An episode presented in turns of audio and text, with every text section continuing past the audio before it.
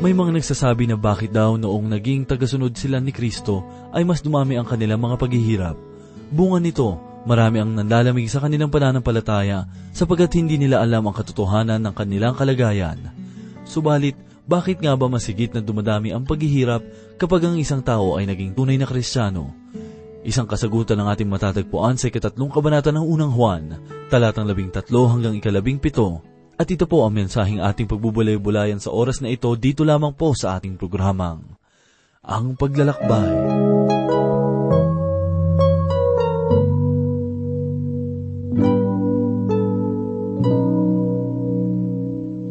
Ikaw ay namamangha sa mga kislap ng bituin.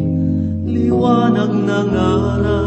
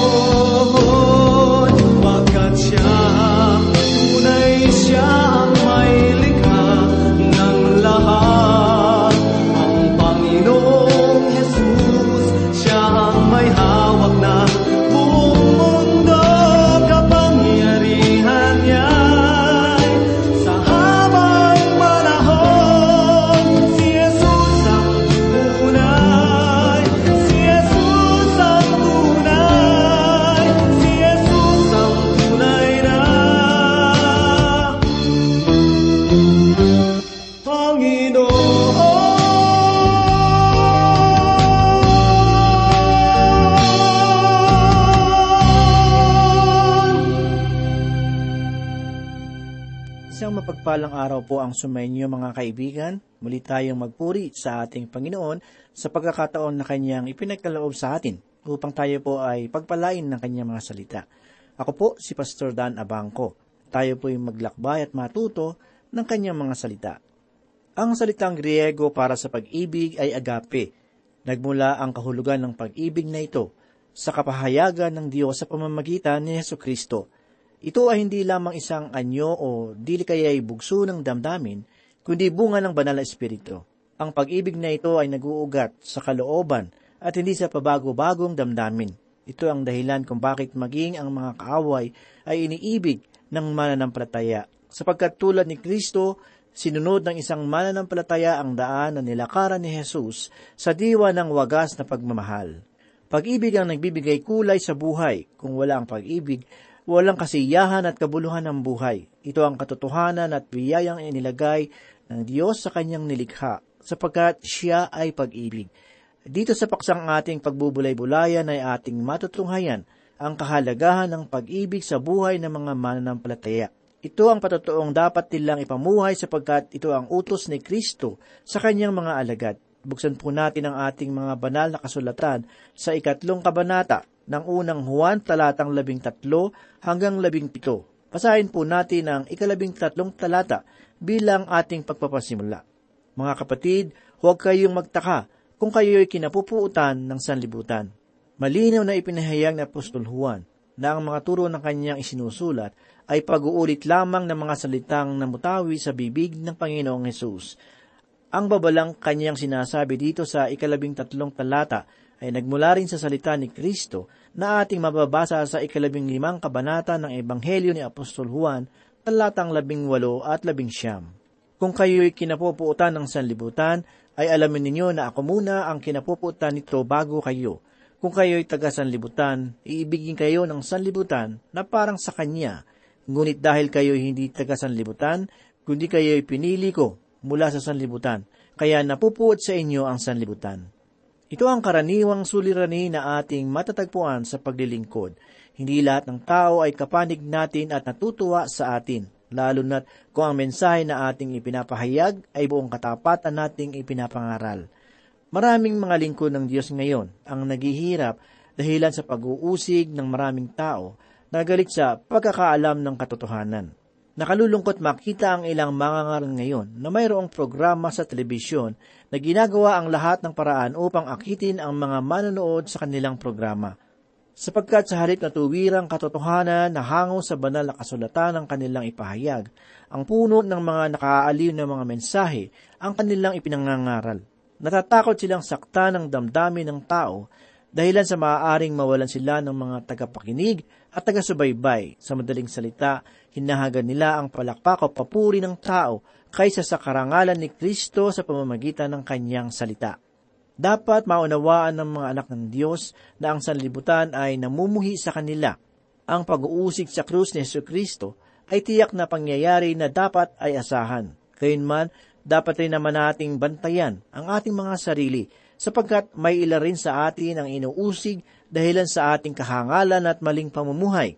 Tiyakin natin kung gayon na ang dumarating na mga pag-uusig laban sa atin ay yung katulad ng kay Kristo, ito ay dahilan sa katwiran. Basahin po natin ang ikalabing apat na talata. Nalalaman nating tayo'y dumaan na mula sa kamatayan patungo sa buhay sapagkat iniibig natin ang isa't isa. Ang hindi umiibig ay nananatili sa kamatayan. Ang pagiging tunay na anak ng Diyos ay maaaring matiyak. Ang kaisipang hindi natin malalaman ang kalagayang ito ay isang malaking kamalian sapagkat mismo ang salita ng Diyos ang nagsasabi na ito ay ating mababatid at sang ayon kay Apostol Juan, ang pag-ibig sa kapwa mananampalataya ang siyang mabisang tanda upang ito ay ating mapatunayan. Isa sa kagandahan ng paglilingkod sa Panginoon ay ang makatagpo ng mga mananampalataya sa iba't ibang panig ng bansa na mayroong nakaaliw na kalooban. Kay sarap makipaghalubilo sa kanila sapagkat bagamat tayo ay walang ganap na pagkakakilanlan ay naroon ang pagtitiwala at kapalatagan dahilan kay Kristo na bumibigkis ng ating mga puso. Ang sabi ni Apostol Juan, ang hindi umiibig sa kapatid ay nananatili sa kamatayan. Ibig sabihin, may ilang mga nagsasabing sila ay mga mananampalataya ni Kristo, subalit ang kalooban ay walang pagmamalasakit sa kapatid ng Panginoon. Ang pagmamahal sa kapwa mananampalataya ay dakilang tanda ng ating kaligtasan. Ito rin ang dakilang tanda kung ano ang nilalaman ng ating kalooban para sa ating kapwa mananampalataya. Ang sabi naman sa ikalabing limang talata ay ganito, Ang sinumang napupuot sa kanyang kapatid ay isang mamamatay tao at nalalaman niyang ang buhay na walang hanggan ay hindi nananatili sa sinumang mamamatay tao. Ang sinumang napupuot sa kanyang kapatid ay siyang mamamatay tao at nalalaman ninyong ang buhay na walang hanggan ay hindi nananatili sa sinumang mamamatay tao. Muli ang pananalitang ito ay hindi nagmula sa kaisipan ni Apostol Juan, kundi inulit niya lamang ang pananalita ng Panginoong Hesus na ating mababasa sa ikalimang kabanata ng Mateo talatang dalawampu at isa at dalawampu at dalawa. Narinig ninyo na sinabi sa mga tao noong unang panahon, huwag kang papatay, at ang sino mang pumatay ay mananagot sa hukuman. Ngunit sinasabi ko sa inyo na ang bawat napupuot sa kanyang kapatid ay mananagot sa hukuman at ang sino mang magsabi sa kanyang kapatid, Raka, ay mananagot sa Sanhedrin. At sino mang magsabing, ulul ka, ay magdurusa sa nag-aapoy na impyerno. Ang mga pananalitang ito ay naglalaman ng mabigat na mensahe sangayon sa Panginoong Heso Kristo. Kung ikaw ay mayroong pagkapuot sa iyong kapatid, ito ay tuwirang nangangahulugan na ikaw ay mamamatay tao. Ang paninibugho ay humahantong sa pagkapuot at ang pagkapuot ay tungo sa pagpaslang. Ilan nga ba ngayon sa ating lipunan ang mamamatay tao? Kung ilalagay natin ang batayan sa pagpapasya sang ayon sa salita ng Panginoong Hesus, natitiyak kong masigit na marami ang mamamatay tao sa labas ng bilangguan kaysa sa loob nito. Gayon din naman, dapat rin nating tandaan na hindi sinasabi ni Apostol Juan na ang mamamatay tao ay walang kapatawaran, sapagkat ang dugo ni Kristo Jesus ay sapat na handog para sa ikapagpapatawad ng ating mga kasalanan. Subalit ang taong iniligtas ng Panginoon mula sa pangil ng kasalanan ay hindi na dapat manumbalik sa dating kalagayan.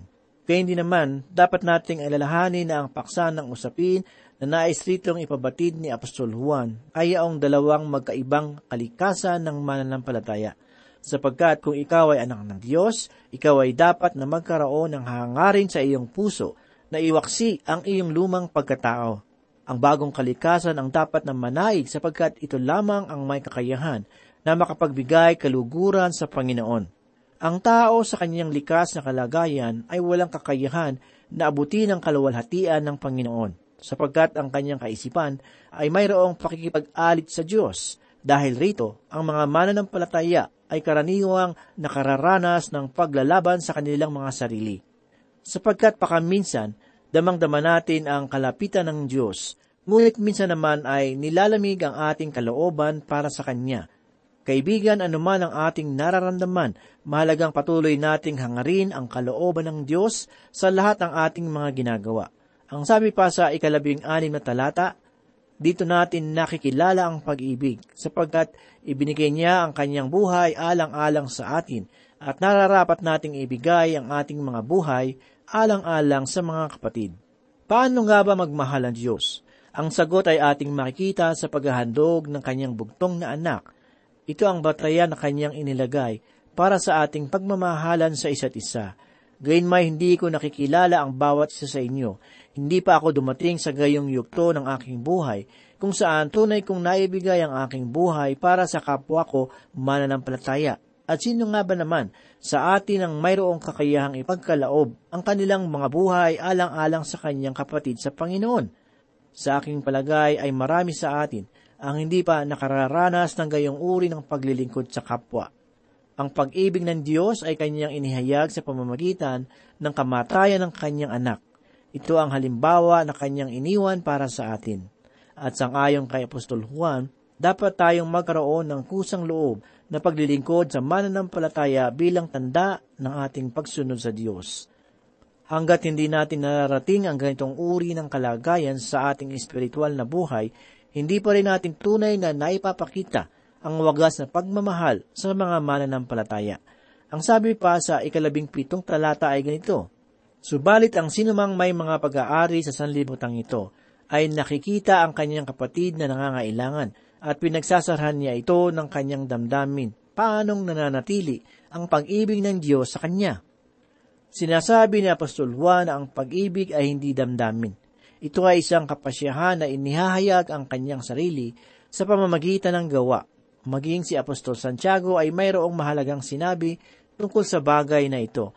Basahin po natin ang kanyang pahayag sa ikalawang kabanata ng kanyang sulat talatang labing lima at labing anim. Ganito po ang sinasabi, Kung ang isang kapatid na lalaki o babae ay namumuhay ng hubad at kinukulang sa pagkain sa araw-araw, at ang isa sa inyo ay magsabi sa kanila, Humayo kayong payapa, magpainit kayo at magpakabusog, Subalit hindi ninyo sila binigyan ng mga bagay na kinakailangan ng katawan, anong pakinabang niyon? Kadalasan nating isinasagot sa mga naghihirap ang pananalitang ipapanalangin ko po kayo. Subalit ang higit na mahalagang bagay na dapat nating isaalang-alang ay kung ang ating pag-ibig ay mayroon bang kapahayagan. Magiging malaking kahihiyan sa maraming mananampalataya ang naipong kayamanan dito sa lupa na hindi man lamang nagamit para sa kapakanan ng Panginoon. Sa loob ng tahanan, ang pag-ibig ay maaari nating gamitin sa pagsusuyuan ng mag-asawa. Ngunit ang pag-ibig ay hindi lamang nasa higaan, kundi maging nasa kusina. Ang lalaki ay babangon ng madaling araw pa lamang upang maghanap buhay. Gayun din ang asawang babae upang maghanda ng makakain ang kanilang mga anak. Ang tunay na pag-ibig ay gumagawa, hindi ito patay. At kung ang tahanan ay nagpapakita ng payak na halimbawa ng pagmamahalan, gaano pa kaya ang simbahan na kinapapalooban ng mga mananampalatayang naniniwala sa pag-ibig ni Kristo. Hindi ba't masigit na nararapat nating ipakita ang pagmamahal ng Diyos sa isa't isa? Ang pag-ibig ay ating maipapakita sa pamamagitan ng paggawa ng mabuti sa ating kapwa mananampalataya at hindi lamang sa salita. Ang ating mga labi ay mayaman sa mga salitang mabubulaklak. Ngunit ang tunay na pananampalataya at pagsunod kay Kristo ay ang pagsasabuhay ng kanyang pag-ibig sa ating kapatid sa Panginoon. Simula pa lamang ng walang hanggan, ang pag-ibig ay taglay na ng Panginoon. Ang banal na kasulatan ay nagpapahayag na ang Diyos ay pag-ibig. Ang tao ay nilikha ayon sa wangis at larawan ng Panginoon. Kaya naman taglay ng kanyang kalikasan ang puso ng pagmamahal. Ang sabi sa banal na kasulatan sa ikalawang kabanata ng aklat ng Henesis talatang dalawampu at pito ay ganito, Kaya't nilalang ng Diyos ang tao ayon sa kanyang sariling larawan. Ayon sa larawan ng Diyos, siya ay nilalang. Sila ay kanyang nilalang na lalaki at bae. Ang pusong pag-ibig ang nagbibigay sa tao ng dahilan upang ibahagi ang kanyang buhay sa iba. Subalit dahil sa kadilimang dulot ng kasalanan, ang dalisay at wagas na pag-ibig ay natakpan ng pananamantala at kahalayan. Ang puso ng tao ay nabaling sa kalikuan at hinahanap ang kanyang kasiyahan sa pita ng laman. Ngunit ang Diyos ay nagkaloob ng liwanag na dapat nating lakaran. Tulad ng sikat ng araw, pinapawi ng liwanag na ito ang gabi ng kadiliman sa ating puso at pinagkakalooban tayo ng landasing dapat lakaran. Ang sabi ni Apostol Pablo sa ikaapat na kabanata ng ikalawang Korinto talatang lima at anim ay ganito, sapagkat hindi naming ipinapangaral ang aming sarili, kundi si Kristo Jesus bilang Panginoon, at kami ay inyong mga lingkod dahil kay Kristo, sapagkat ang Diyos ang nagsabi, magningning ang ilaw sa kadiliman, na siyang tumatanglaw sa aming mga puso, upang magbigay liwanag sa pagkakakilala sa kaluwalhatian ng Diyos sa mukha ni Heso Kristo. Kaibigan, si Jesus ang liwanag. Siya ang magbibigay sa iyo ng pusong dalisay na iibig ng wagas sa iyong kapwa. Subalit kinakailangan mong isuko ang iyong puso sa kanyang paglilinis at anyayahan ang kanyang salita na maging kabuang sangkap sa iyong buhay. Narito, siya ay kumakatok sa pintuan ng iyong puso at naghihintay na iyong pagbuksan. Ang sabi ng Panginoon sa ikatlong kabanata ng Aklat ng Pahayag, talatang dalawampu, Makinig ka, ako'y nakatayo sa may pintuan at tumutuktok. Kung diringgin ng sino man ang aking tinig at buksan ng pinto, ako'y papasok sa kanya at kakaing kasalo niya at siya ay kasalo ko. Sinasabi rin ng Panginoong Heso Kristo sa ikalabing isang kabanata ng Mateo, talatang dalawampu at walo hanggang tatlumpu ang ganito. Lumapit kayo sa akin, kayong lahat na nanlulupaypay at lubhang nabibigatan, at kayo'y bibigyan ko ng kapahingahan. Pasanin ninyo ang aking pamatok, at matuto kayo sa akin, sapagkat ako'y maamo at may mapagkumbabang puso, at makakatagpo kayo ng kapahingahan para sa inyong mga kaluluwa, sapagkat madaling dalhin ang aking pamatok at magaan ang aking pasan. Ito ang puso ng Panginoong Heso Kristo sa bawat taong naghahanap sa Kanya. Ang pagmamalasakit na ito ay Kanyang ipinadama sa Israel noong siya ay nagkatawang tao. At kasalukuyang inihayag niya kay Apostol Pablo ang isang katotohanang nais ipabatid ng Diyos sa buong sanlibutan. Ganito po ang ating mababasa sa ikalimang kabanata ng Aklat ng Roma, talata 6 hanggang 11. Sapagkat noon tayo ay mahihina pa, sa tamang panahon si Kristo ay namatay para sa masasama, sapagkat bihirang mangyari na ang isang tao ay mamamatay alang-alang sa isang taong matuwid. Bagamat alang-alang sa isang mabuting tao, marahil ay may mangangahas mamatay. Subalit pinatutunayan ng Diyos ang kanyang pag-ibig sa atin na noon tayo mga makasalanan pa, si Kristo ay namatay para sa atin. Lalo pa nga ngayong itinuturing tayong ganap sa pamamagitan ng kanyang dugo, ay maligtas tayo sa galit ng Diyos sa pamamagitan niya. Sapagkat kung noong ngang tayo'y mga kaaway, ay pinakipagsundo tayo sa Diyos sa pamamagitan ng ating Panginoong Heso Kristo, na sa pamamagitan niya ay tinamo natin ngayon ang pakikipagkasundo. Kaibigan, ito ang katotohanang nais ihayag ng krus sa sangkatauhan. Ito ang pag-asa at dakilang pag-ibig na gagamot ng ating mga espiritual na sugat at maging kamatayan. Dalangin ko ang mensahe sa araw na ito ay pumukaw sa ating puso sa pagbabalik loob sa Panginoon na nag-alay ng kanyang biyaya upang tayong mga makasalanan ay maligtas sa pamamagitan ng pananampalataya sa kanyang anak na si Yesu Kristo. Kaibigan ng Diyos ay may mabuting panukala sa iyong buhay. Hindi iyon material o makamundong kaligayahan, kundi kaligtasan sa pamamagitan ni Kristo Jesus na kanyang anak. Pakinggan mo ang sinasabi sa Ebanghelyo ni Apostol Mateo, Kabanatang 16, talatang 26. Ganito po ang sinabi, sapagkat ano ang mapapakinabang ng tao kung makamtan niya ang buong sanlibutan, ngunit mawala naman ang kanyang buhay. O ano ang ibibigay ng tao nakatumbas ng kanyang buhay. Kaibigan, kumusta ang kalagayan ng iyong kaluluwa? Nakatitiyak ka bang kung ikaw ay mamamatay ay mapaparoong ka sa kaharian ng Diyos? Ang katanungang ito ay tuwirang sinasabi ko sa iyo sapagkat ito ang sandali na dapat mong malaman ng lubusan ang tunay mong kalagayan sa harapan ng Diyos. Kaibigan, hindi mo kinakailangang gugulin ng walang hanggan sa dagat-dagatang apoy. Hindi nais ng Panginoon na ikaw ay mapahamak. Nais niyang kamtin mo ang walang bayad na kaligtasan at talikuran mo ang pagmamatigas na sumisira sa iyong buhay. Pakinggan mo ang panawagan ng Diyos sa ikalawang Korinto, kabanatang anim, una at ikalawang talata. Ganito po ang sinasabi, Yamang gumagawa kaming kasama niya, nananawagan din kami sa inyo, na huwag ninyong tanggapin ang biyaya ng Diyos ng walang kabuluhan, sapagkat sinasabi niya, sa panahong kanais-nais ay pinakinggan kita at tinulungan kita sa araw ng kaligtasan. Kaibigan, si Kristo ay namatay dahil sa iyong kasalanan. Ang krus ay kapahayagan ng kanyang pag-ibig para sa iyo na maaari mong tanggapin sa pamamagitan ng pananampalataya.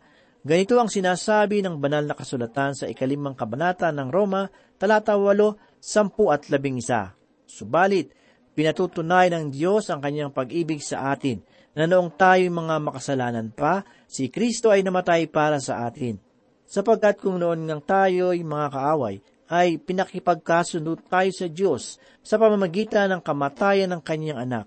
Lalo ngayong ipinagkasundo na, ay maliligtas tayo sa pamamagitan ng kanyang buhay. At hindi lamang gayon, kundi tayo'y nagagalak rin sa Diyos sa pamamagitan ng ating Panginoong Heso Kristo, na sa pamamagitan niya ay tinamo natin ngayon ang pakikipagkasundo. Kaibigan, ito ang oras na dapat mong isaalang-alang sapagkat ito ang oras ng iyong kaligtasan. Tanggapin mo ang katotohanan ng Diyos, manampalataya ka sa Panginoong Hesus at ikaw ay maligtas. Kaibigan, walang ibang makapagbibigay sa iyo ng tunay na kapahingahan kundi ang Panginoong Heso Kristo. Sinasabi ko sa iyo, ang kanyang dugo ay sapat upang ikaw ay iligtas mula sa kasalanan. Pakinggan mo minsan pa ang isang katotohanang nasusulat sa unang kabanata ng Epeso, talatang pito, at ganito ang sinasabi, Sa Kanya'y mayroon tayong katubusan sa pamamagitan ng Kanyang dugo, nakapatawaran ng ating mga kasalanan, ayon sa mga kayamanan ng Kanyang biyaya. Ang hatol ng Diyos o dapat sa atin na igawad ay pinasa ng anak ng Diyos upang tayo ay mabigyan ng walang bayad na kaligtasan. Ito ay handog ng Panginoon sa bawat isa, hindi natin ito kinakailangang bilhin sapagkat sapat na ang kamatayan ni Kristo upang tayo ay maligtas. Ang kinakailangan na lamang natin gawin ay manampalataya kay Kristo. Tanggapin ang kanyang ginawa para sa atin at buong puso na manalig sa kanyang katotohanan. Sinasabi sa ikalawang kabanata ng Epeso talatang walo at siyamang ganito, sapagkat sa biyaya kayo naligtas sa pamagitan ng pananampalataya, At ito ay hindi sa pamamagitan ng inyong sarili. Ito ay kaloob ng Diyos, hindi sa pamamagitan ng mga gawa upang ang sinuman ay huwag magmalaki. Hindi magagawang ipahayag ni Apostol Pablo ang ganitong dakilang mensahe malibang hindi natin nararanasan ang biyaya ng Diyos sa inyong kalooban. Hindi magagawang ipahayag ni Apostol Pablo ang ganitong dakilang mensahe malibang hindi natin naranasan ang biyaya ng Diyos na siyang kaloob sa atin. Ang biyaya ay nangangahulugan ng walang bayad na paglingap ng Panginoon sa hindi nararapat na sanlibutan. Ginawa ito ng Diyos upang lahat ay walang maipagyabang sa kanyang harapan, sapagkat kung ang kaligtasan ay bunga ng mabubuting gawa na batay sa kautusan, kung gayon tayo ay mayroong karapatan na magmalaki sa Diyos sapagkat tayo ang nagligtas ng ating sarili. Ngunit sa katotohanan ng ating kaligtasan ay bunga ng biyaya ng Panginoon. Ang tao ay wala man lamang na naiambag sa gawa ng kaligtasan na isinakatuparan ng anak ng Diyos. Si Kristo Jesus mismo ang ating kaligtasan. Tanging ang pananampalataya lamang sa Kanya ang magliligtas sa atin, sapagkat ang Kanyang kamatayan, pagkalibing at muling pagkabuhay ay hindi malayong higit na maluwalhati at matagumpay kaysa sa ating mga ipinagmamalaking relihiyon, mabubuting gawa at seremonya. Pananampalataya ang inilagay ng Diyos na tugon sa ating mga kalagayan, sapagkat sinasabi sa ikasampung kabanata ng Roma, talatang siyam at sampu ang ganito, sapagkat kung ipapahayag mo sa pamamagitan ng iyong bibig si Jesus na Panginoon at sasampalataya ka sa iyong puso na binuhay siyang muli ng Diyos mula sa mga patay, ay maliligtas ka, sapagkat sa puso ang tao'y nananampalataya kaya't itinuturing na ganap, at sa pamamagitan ng bibig ay nagpapahayag kaya't naliligtas. Kaibigan, nasubukan mo na bang ilagay ang iyong tiwala sa ginawa ni Kristo para sa iyo? Tinanggap mo na ba ang katotohanan ng kanyang kamatayan at pagkabuhay na maguli? Kaibigan, manampalataya ka sa kamatayan at muling pagkabuhay ni Yesu Kristo at ikaw ay maliligtas mula sa iyong mga kasalanan.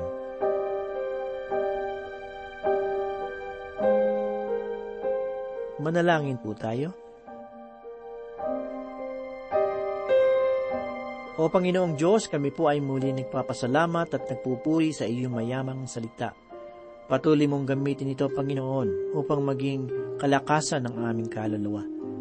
Tulungan mo po kami na lumakad ng naaayon sa iyong kalooban.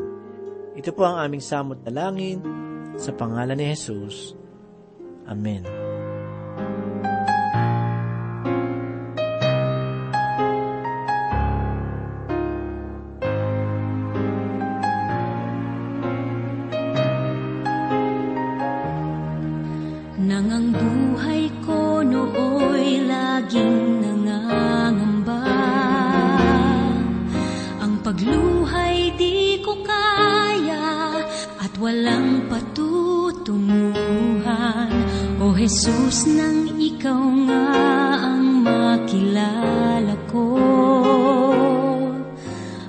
Lahat yung pinanatag Ang lahat inayos mo. Kapayapaan